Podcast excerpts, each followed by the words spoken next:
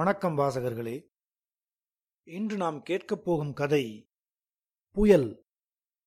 கோபிகிருஷ்ணன் அவர்கள் எழுதிய சிறுகதை.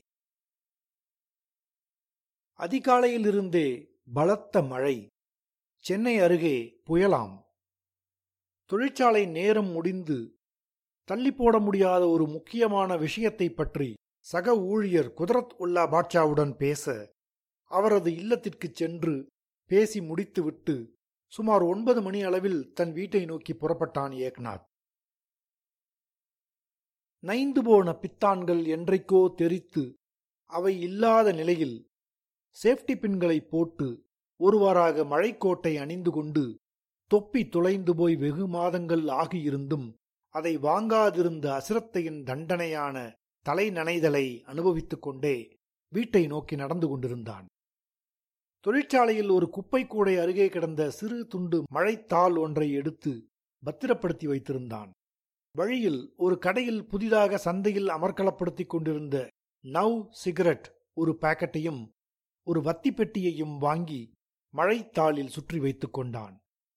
இரண்டு மெழுகுவர்த்தியையும் வாங்கி சட்டை பையில் போட்டுக்கொண்டான் நல்ல நாட்களிலேயே அடிக்கடி தடைப்படும் மின்சாரம் மழையில் சீராக இயங்கும் என்று சொல்வதற்கில்லை. குழந்தைக்கு இரு தினங்களாக வெதுவெதுப்பான ஜுரம். மருந்துக்கடை ஒன்றில் மாத்திரை இரண்டை வாங்கினான்.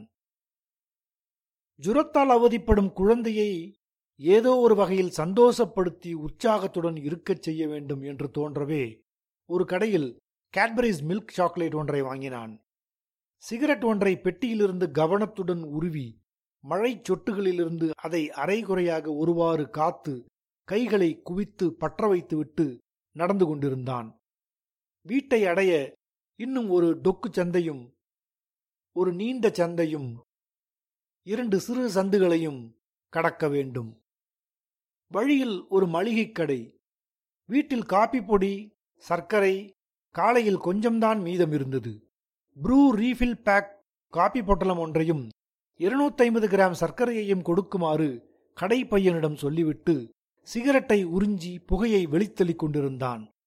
அருகில் ஒரு நடுவயது மாமி அவள் முகம் கோணினாள். சாரி மாமி மன்னிப்பு கோரி கால்வாசிதான் புகைத்திருந்த சிகரெட்டை கீழே போட்டு நசுக்கினான். வீட்டின் மிக அருகாமையில் வந்ததும் நேற்று நடந்த ஒரு சம்பவம் நினைவுக்கு வந்தது.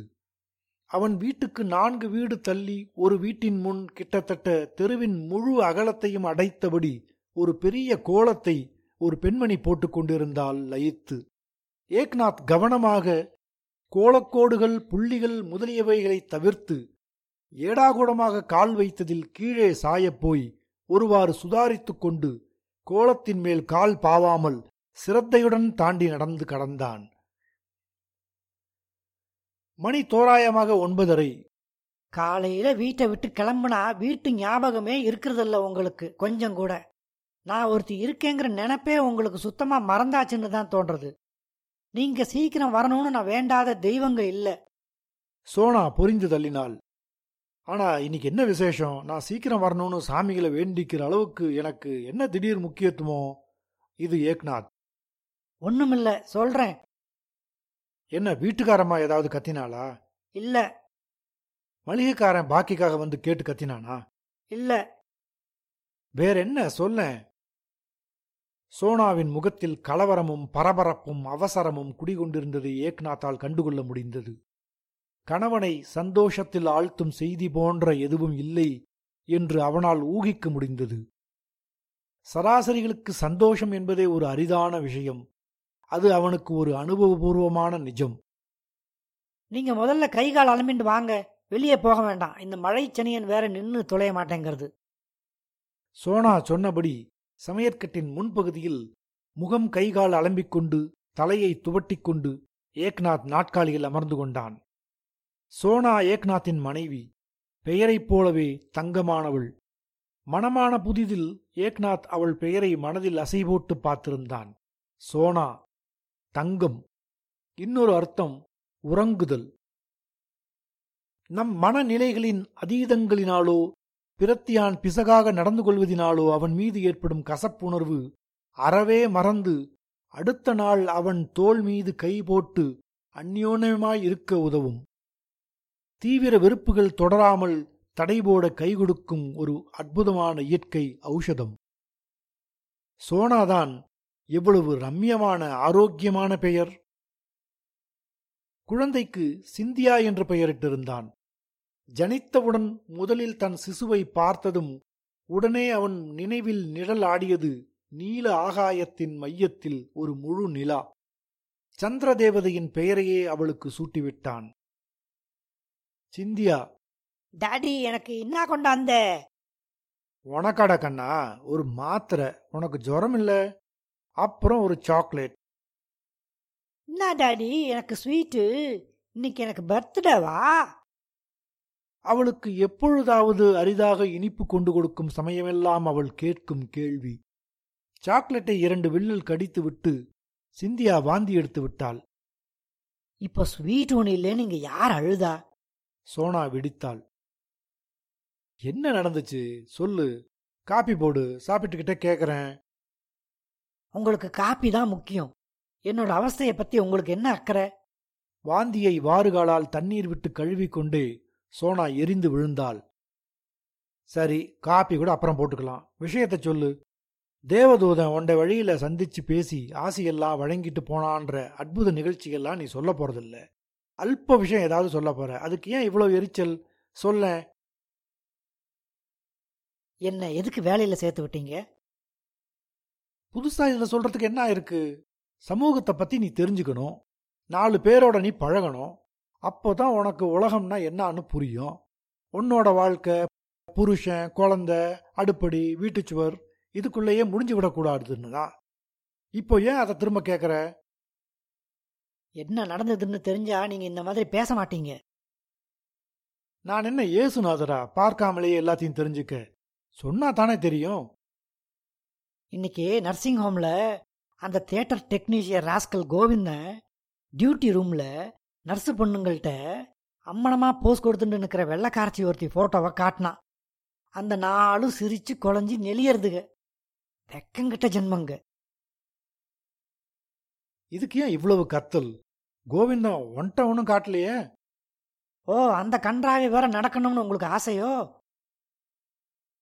நீ இன்னைக்கு நல்ல மூட்ல இல்ல. கொஞ்சம் தண்ணி சாப்பிட்டு அமைதியா இரு. அந்த டாக்டர் கேடம் பேரம் பேத்தி எடுத்தாச்சு. ஹார்மோன் இன்ஜெக்ஷன் போட்டுண்டு ஹெட் ஸ்டாஃப் அதுக்கு ஊர்ல ரெண்டு பசங்க படிச்சுட்டு இருக்கு அதோட ராத்திரியில குடும்பம் நடத்துறானா?